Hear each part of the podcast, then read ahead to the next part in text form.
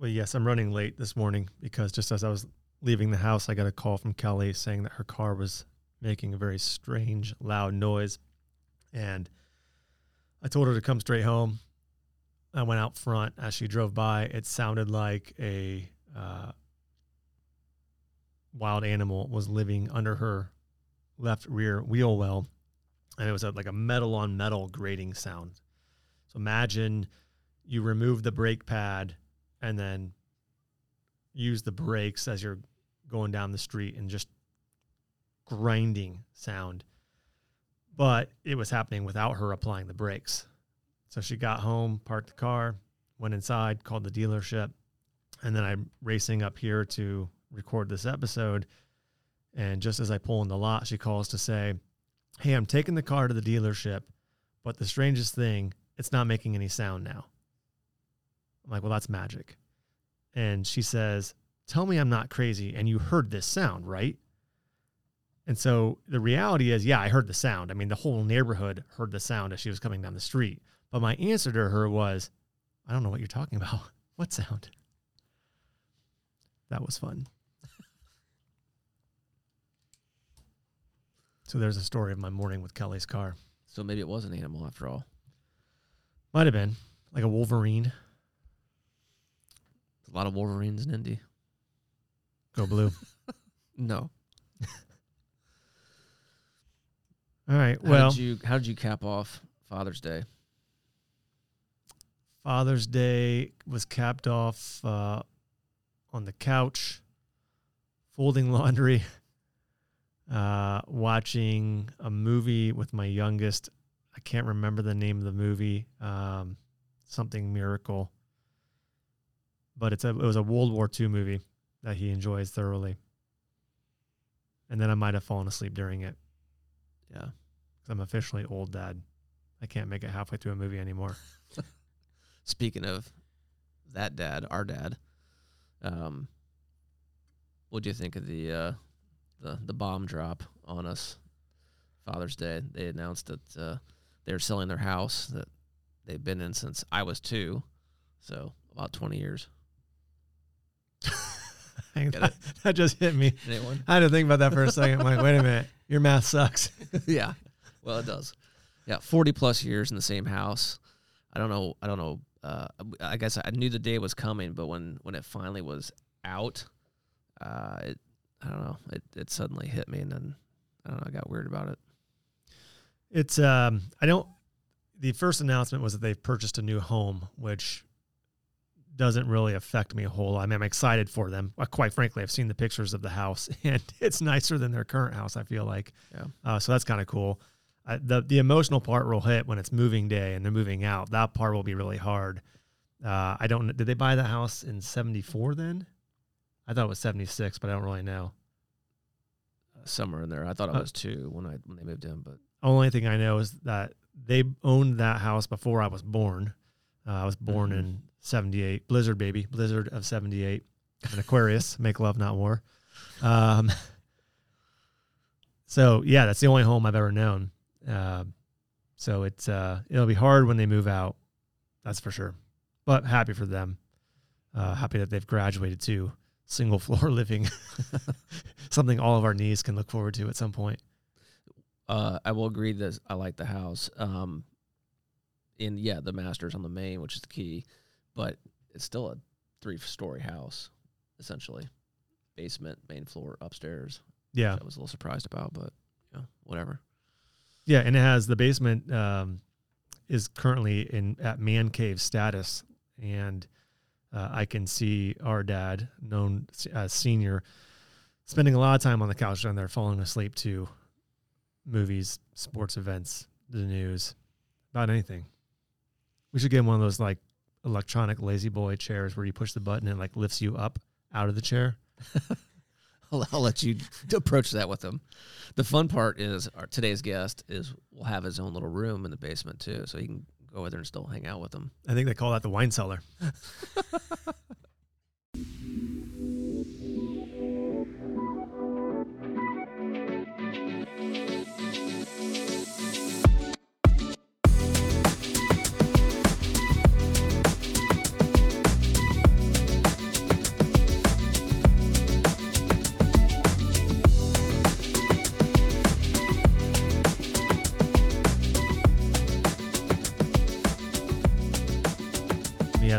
antithesis of the Wolverine sitting across the table from us, uh, at least one, maybe two notches down.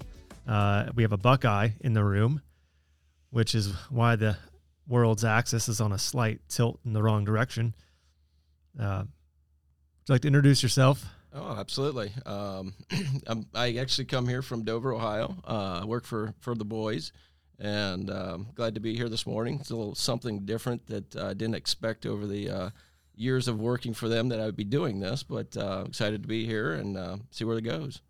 What's your name? Oh, Les Yoder. Les Yoder. Les Yoder. OH. I.O. Sucks. I know it's terrible.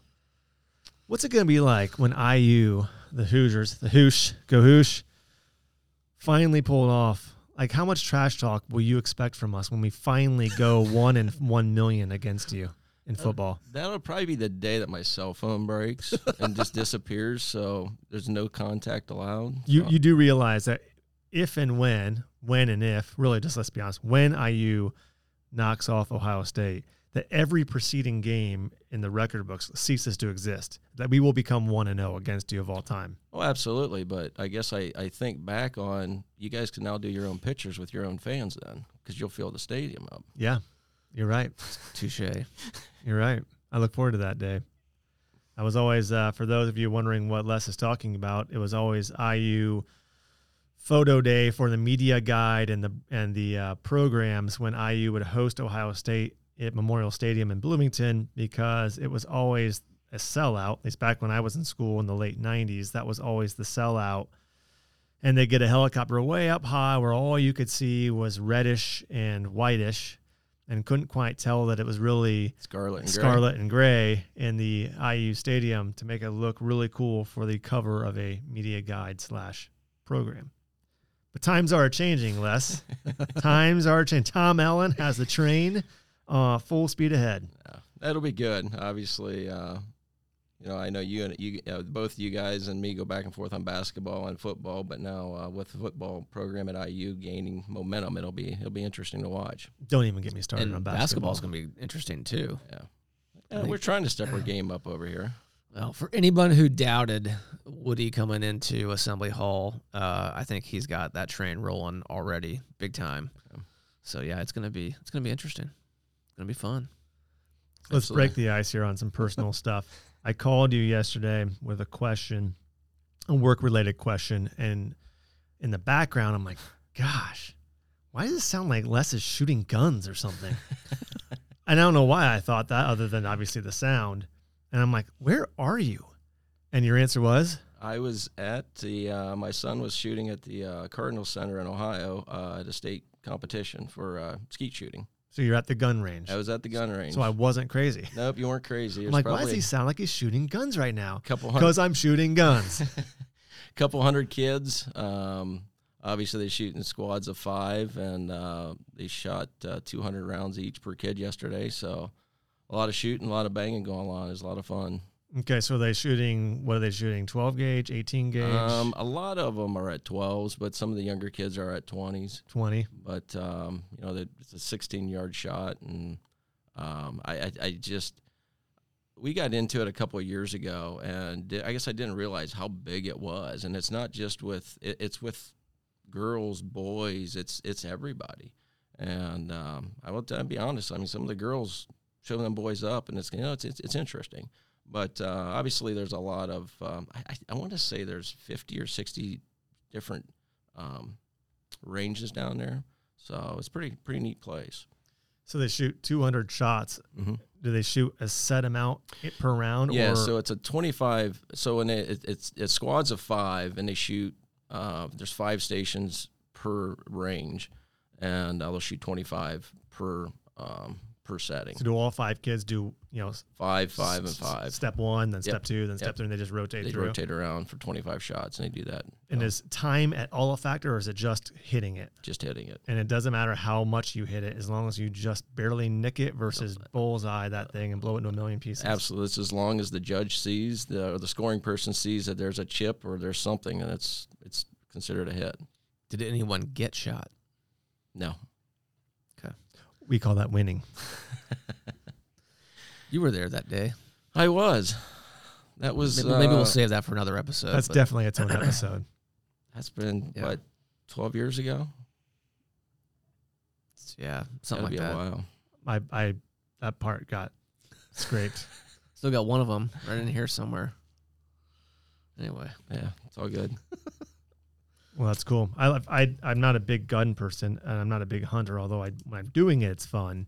Uh, but I went clay shooting this last winter once, and it was a ton of fun.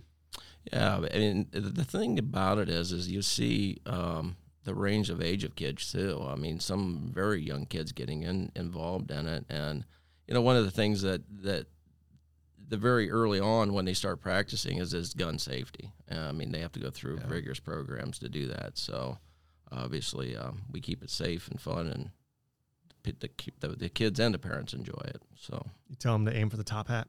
that's right. So it was my I'm with my wife and another couple, and it's my turn to go on the very first stand, and they're just coming from below me, basically like foot level out in front, and I, I mean, I completely missed like the first five or six. I'm like, this, I suck at shooting apparently, and then the the guy that was our guide also coaches, so he's a competitive team coach for youth, Absolutely. And uh, he said, "What are you aiming at?" I'm like, "Well, I'm aiming at the clay disc shooting out in Yeah. front of me." And he's like, "Well, imagine it has a top hat on." So I'm, immediately I thought of Mr. Peanut, his little top hat with a little spectacle. I'm like, "Oh, or a monocle, really a monocle, right?" Didn't he have one? Yeah. So I, every time a, a thing went out, I just imagined it was Mr. Peanut going for a ride, and it was the best advice. I'm, I mean, I, I hit almost every one the rest of the session. Little top hat. There you go. Now you can start shooting competition. And Mr. Peanut's no more, right? Didn't they get rid of. Mr. Peanut because he was old, too old timey? Trying to rebrand. Oh. Like man, I think now it's like Baby Peanut. anyway, That's also another episode. All right. So we already touched on the fact that there's a Ohio connection. Why don't you why don't you give our, our viewers a, a taste of where you're from and, and your background? You do realize that if he talks more about Ohio and Ohio State, that all three of our followers are going to unfollow us. No, we'll actually get several more. They're Hey, all we, we can, State we can go to a but- yeah. Well, we can go to a bigger uh, bigger pool. Just because I'm a Ohio State fan, I'm a you know flash uh, graduate, Kent State. So uh, we could you know go down that road too. But uh, anyhow, Nothing against Kent State, but the Ohio State lu- alumni base is slightly bit larger. bigger. Yep, absolutely. All right. talk to us. Yeah. So um, obviously, I was born and raised in Holmes County, Ohio. Um, And for those who don't know anything about Holmes County, in It's 30 seconds or less. Largest Amish community in in um, you know in the states. Um, large furniture cabinet market. Um, a lot of tourists. Obviously, uh, you look at the. There's really three main Amish communities, but they continue to get bigger and, and more of them. Um, and this, you know, Holmes County is probably between the one in uh, Lancaster, Pennsylvania, and, and Holmes County are probably you know the two biggest ones on the market.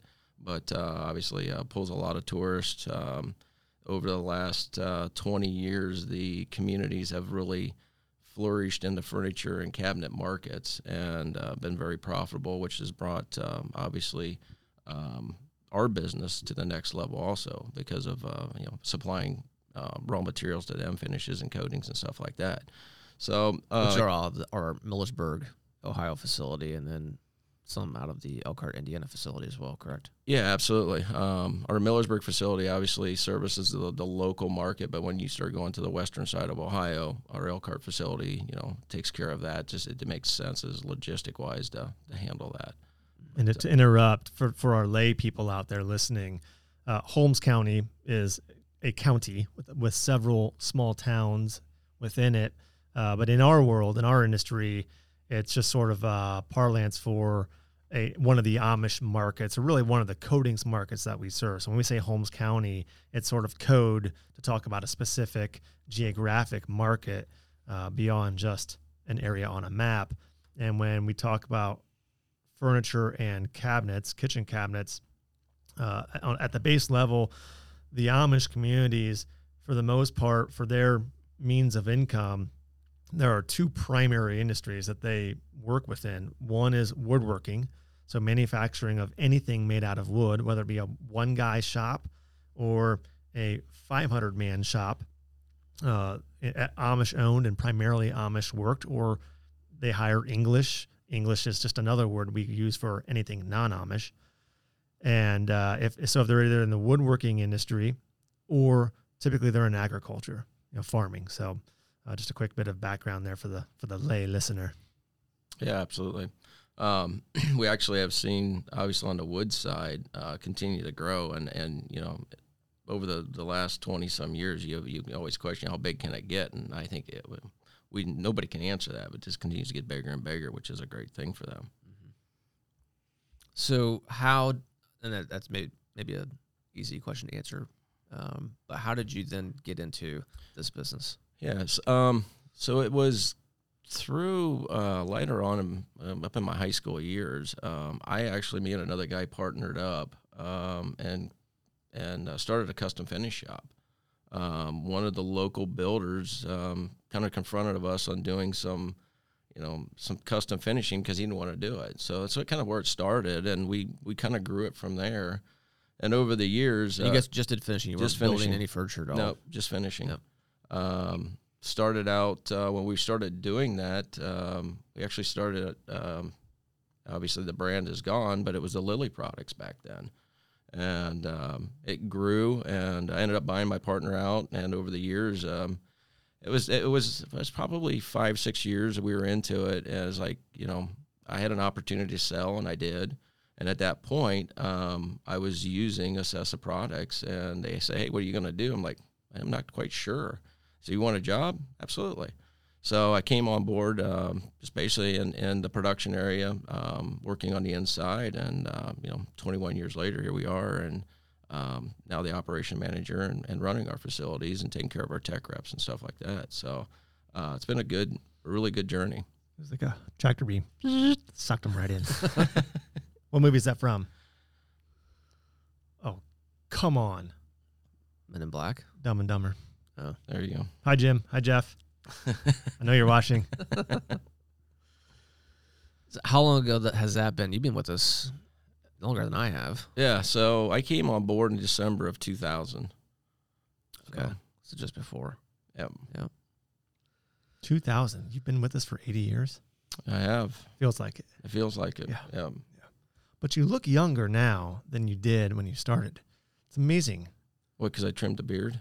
That's a good start. was getting a little cray, getting a little, getting a little Billy Goatish. When you first started, you said you were in production. Like, well, just making batches. Or you doing? You were probably doing color work too, though. I think based on your experience. Yeah, a little bit of everything. Um, at the time I was brought in, there was a color matcher, uh, another production person, a delivery guy, and myself, and then obviously a customer service person at, at in Ohio branch. And um, at that point, I took over, kind of running it in a way because I was doing the ordering and uh, working with the corporate produ- um, purchasing agent because everything got shipped in from Elkhart at that time still. Yep. And uh, it just kind of grew from there. And, and obviously, um, senior involved, senior being you know the, the president at the time, uh, it kind of just kept growing from there. And um, I don't remember the, what year it was, but it wasn't that far into it. Um, I remember sitting in, in Columbus at a, a German restaurant that I met your, your guys' father at and said, Hey, you want to get into sales? I'm like, I haven't really thought about it, but sure, let's give it a shot. So obviously that, uh, you know, the next step of, uh, in, in, in my career with you guys is, is was in the sales and, and taking on the branch and just continue to grow from there. Yeah. So how'd that go for you? It's been great. Been great. I am obviously, you know, you guys know I, I love senior. Um, we've uh, probably for a different cast, maybe it's uh, things that happen on the road with Senior and I, but he may not want to talk about that. we don't want to hear it. La la la. oh, good. So let's go back even further. Let's go. Let's talk about little Les. All right, baby, little baby Les. Uh-huh. So you can speak the Amish Dutch to some degree. Yes, I can. And tell us where you picked that up because you didn't grow up Amish, but it's in the family lineage. So you're you're not just a guy who sells into the market or lives in the market, but truly, you know understand the culture firsthand. Yeah. Um, so my dad uh, grew up Amish. Um, my mom was a conservative Mennonite. Um, dad never joined a church, um, and obviously he met mom, and um, they stayed as a conservative Mennonite. So growing up with mom and dad, mom spoke Dutch and Swiss, and obviously English. So, um, and I get myself into trouble because I'll, I will start a conversation in Dutch, but my Swiss will come out, and guy will look at me like, "What did you just say?" I'm like, I had to think about that one for a minute. Threw a little Swiss in there.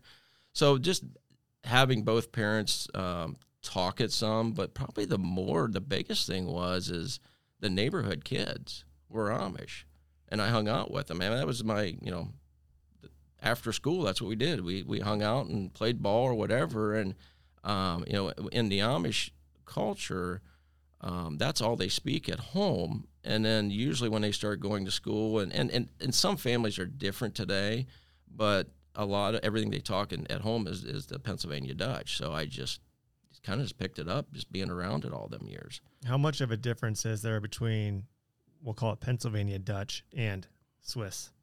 Um, two different languages, or it's more of a two dialect different. No, it's two different languages. Um, I mean, it's some of it is is uh, the Pennsylvania Dutch is a is a, a shoot off of German, um, but then there are certain dialects of the of Dutch that have a little bit of the Swiss in it, especially in our um, uh, what do I say the southeastern corner of in Indiana down around Decatur area. Some of that will some of them which actually have more Swiss into it uh, than than the German side. So you know that's where I I picked up on it. Obviously going to school, uh, the local grade schools, you know, the, going to school with them, and you just learned it. So, um, yeah, that's So Heather, off camera, off mic, Heather, our resident room mom.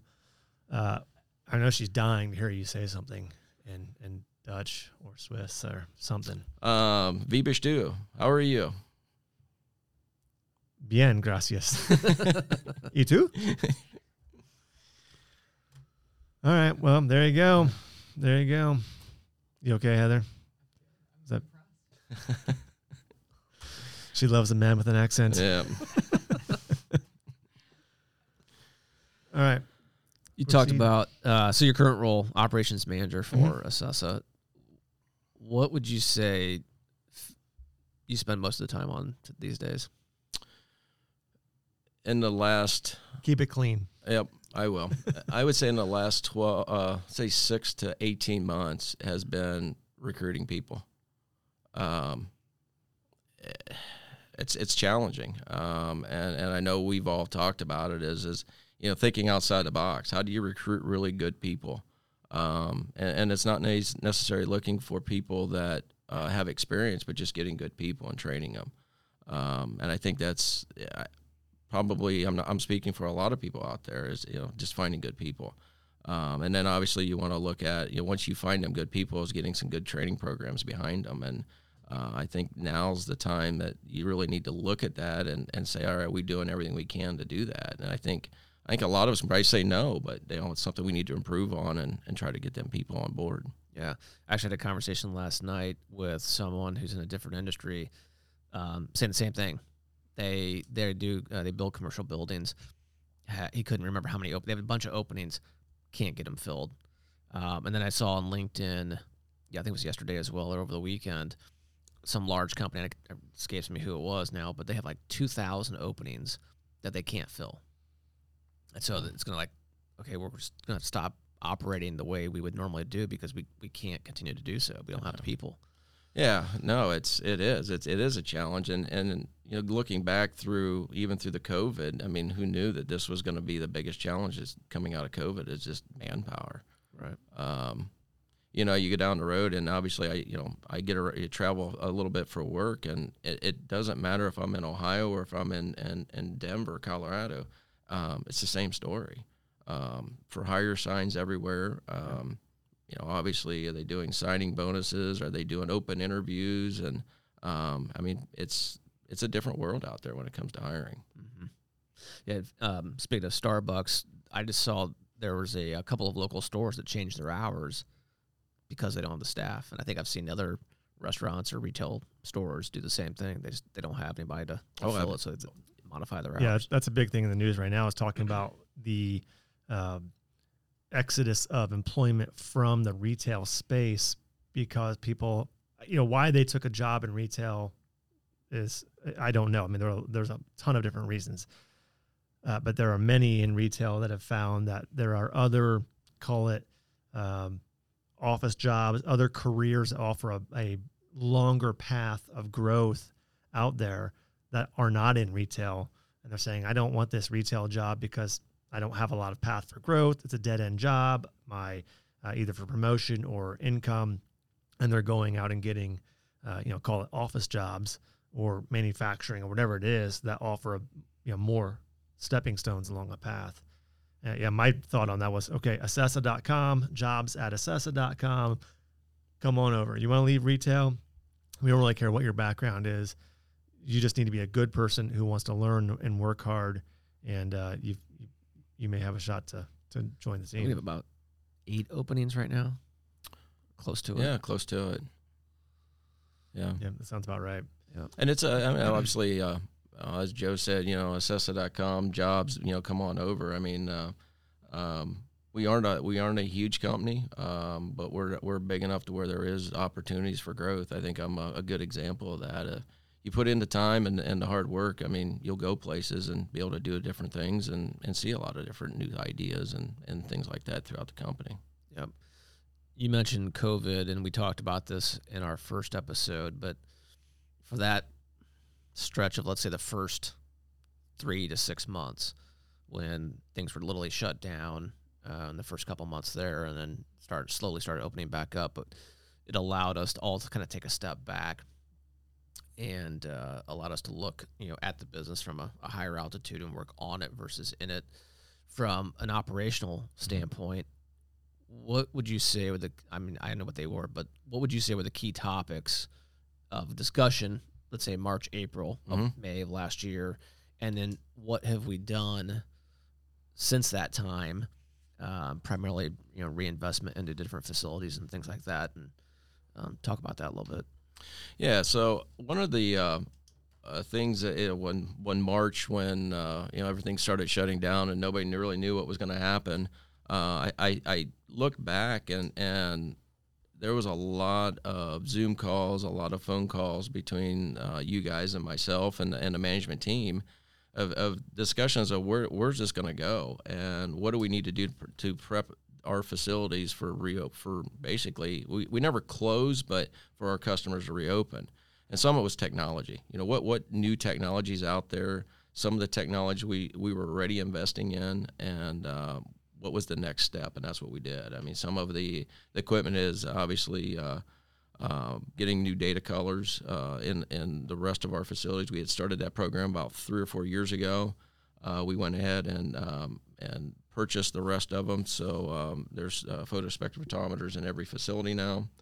Um, some automatic filling equipment, uh, some shakers. I mean, it was just it was just a random of a lot of different items that just in, improve our efficiency in our labs in, in, in the production area.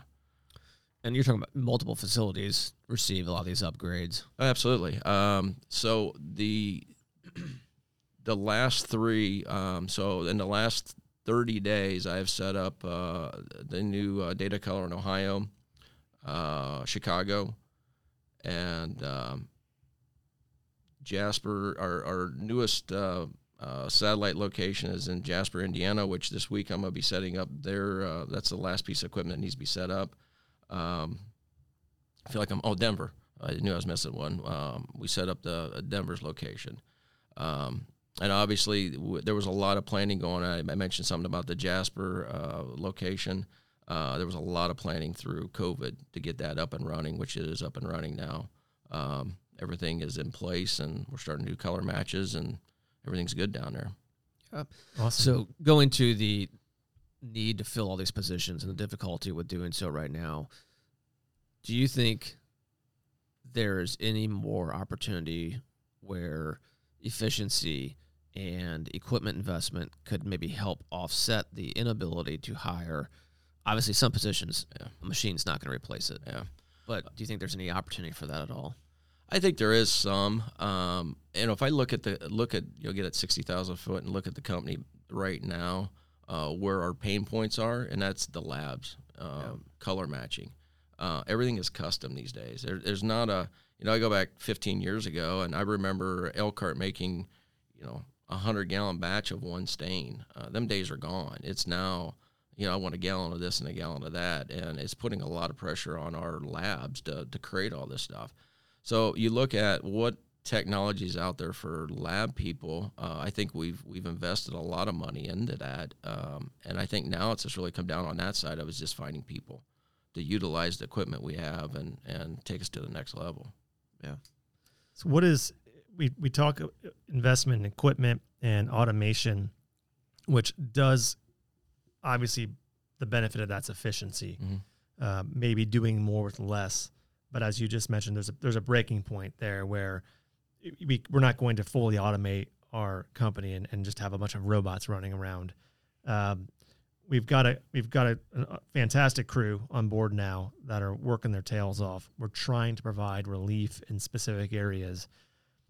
Where's the concern on burnout?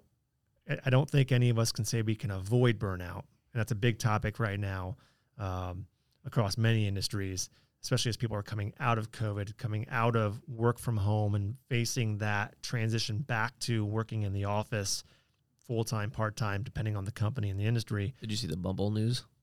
The Bumble news? Yeah, that, that Um, Bumble. That Bumble. They they and a couple others ha- are doing a week off for all employees, like literally shutting everything down. There's to be no communication, no like all systems are turned off, everything for an entire week. Interesting. just as, as like a hey, mandatory vacation. Yeah, they're calling like some are calling it a well, wellness week or or what have you. I like the idea. I'm going to do that. I'm not saying we're going to do that. So I'm going to do that. Y'all, you can't call me. You can't text me. You can't email me. You can't MS Teams me. Um, so I don't think we can avoid burnout. It's not something that you can just escape. But when it when we start feeling that, what are some ways, some thoughts you have on how to handle burnout to try and minimize it? Hit the reset button and, and come back in. Yeah, um, a, a very good question. It's a, it's a it's not an easy question to answer because I think every every individual and every employee has its own their own tolerances. Um, but obviously, knowing our employees and knowing where we're at, it is something that I'm watching all the time. Um, and, and I think it's coming up with creative ideas to reward them. Um, and obviously, knowing they need to know that we're doing everything we can to hire people and get more people on board. Um, them seeing that, I think, is a relief also. Saying, hey, we're not just sitting back, just waiting for people. We're trying to recruit. We're trying to get people on. But um, and and I encourage our employees. And I know you guys do to use their vacation times and their holiday times. Um, but you know, I still run into some challenges on that because they look at uh, um, they don't want to take off because we're behind. Um, and to me, that's that's something they need to do is they take their time off to, to hit the refresh button and come back and uh, and we need to be able to do that as a company and be okay with it. And I know we are, uh, but just encourage it more. Yeah, we, we do have our um, it's the this the, the, the common suspects it seems like, but we do have too many people. I mean, even, even one is too many that don't use all their vacation time because they just think, "Oh, I can't take the day off. I'm I'm too busy," or the week off, or a long weekend, and and some might say, "Well, that's good. You've got good hard workers." And the reality is, no, that's not good because it's not good for for your physical or mental health. We need we need people to consume all their vacation and PTO and things like that. That's what they're there for. Absolutely, absolutely. Awesome. What other questions? Yeah, we're we're we're hitting the ceiling here. Well, we talked about the investments in the equipment and how those can improve efficiency and whatnot. And most of that's centered around our company.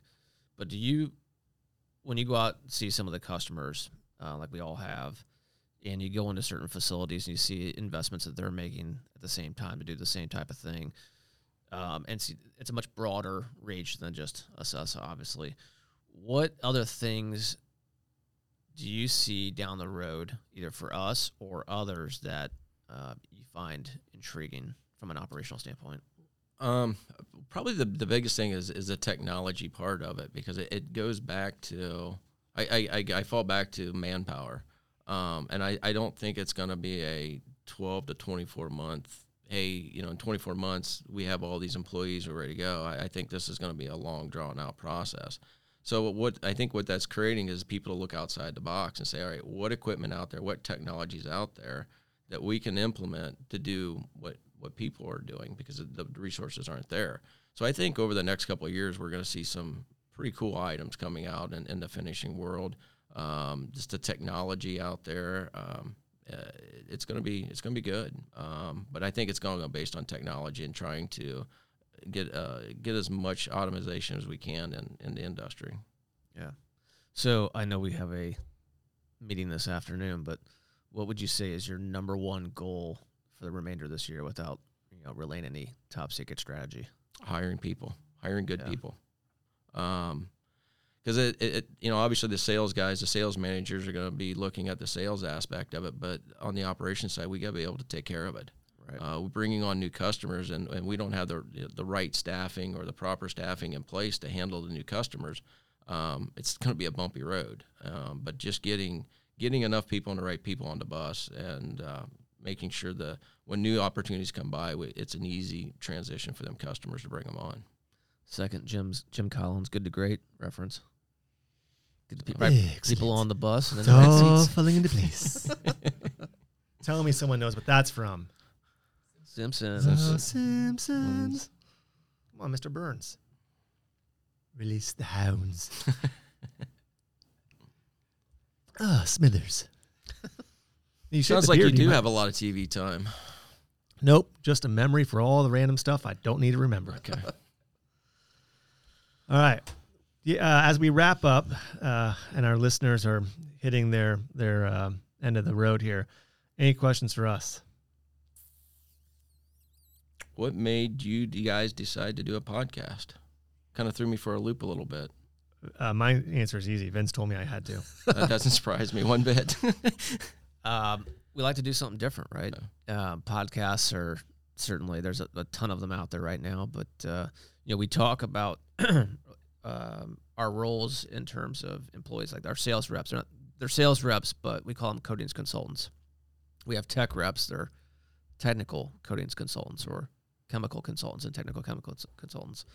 Um, I think it's just it's it's all about providing knowledge as well as gaining knowledge from our guests and and whatnot, um, and sharing that with with the world, I guess, or really with our, our community base and of customers and, and, and future customers, prospects, and, and others um, and just talking about industry. I think it's a it's an exciting time because technology is affecting everything now, um, including our industrial world.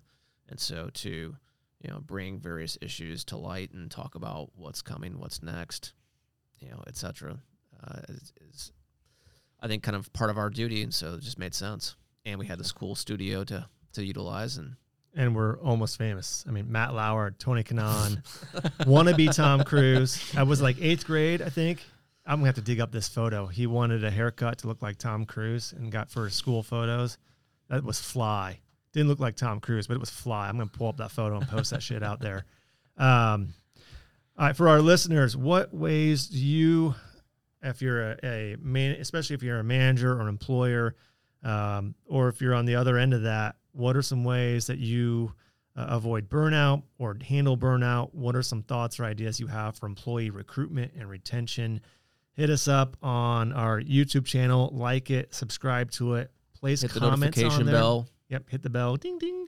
Um, comment on it. Send us your feedback on on ideas you have for employment engagement. Uh, again, recruitment, retention, uh, handling burnout, benefits, things of that nature uh, or shoot us an email info at accessa.com, info at accessa.com uh, on this topic or any other topics you'd like us to discuss. Uh, we will love your ideas and feedback. Les, thank you. Thank you guys. It's fun. Thank you, Lester. All right. And that is a wrap.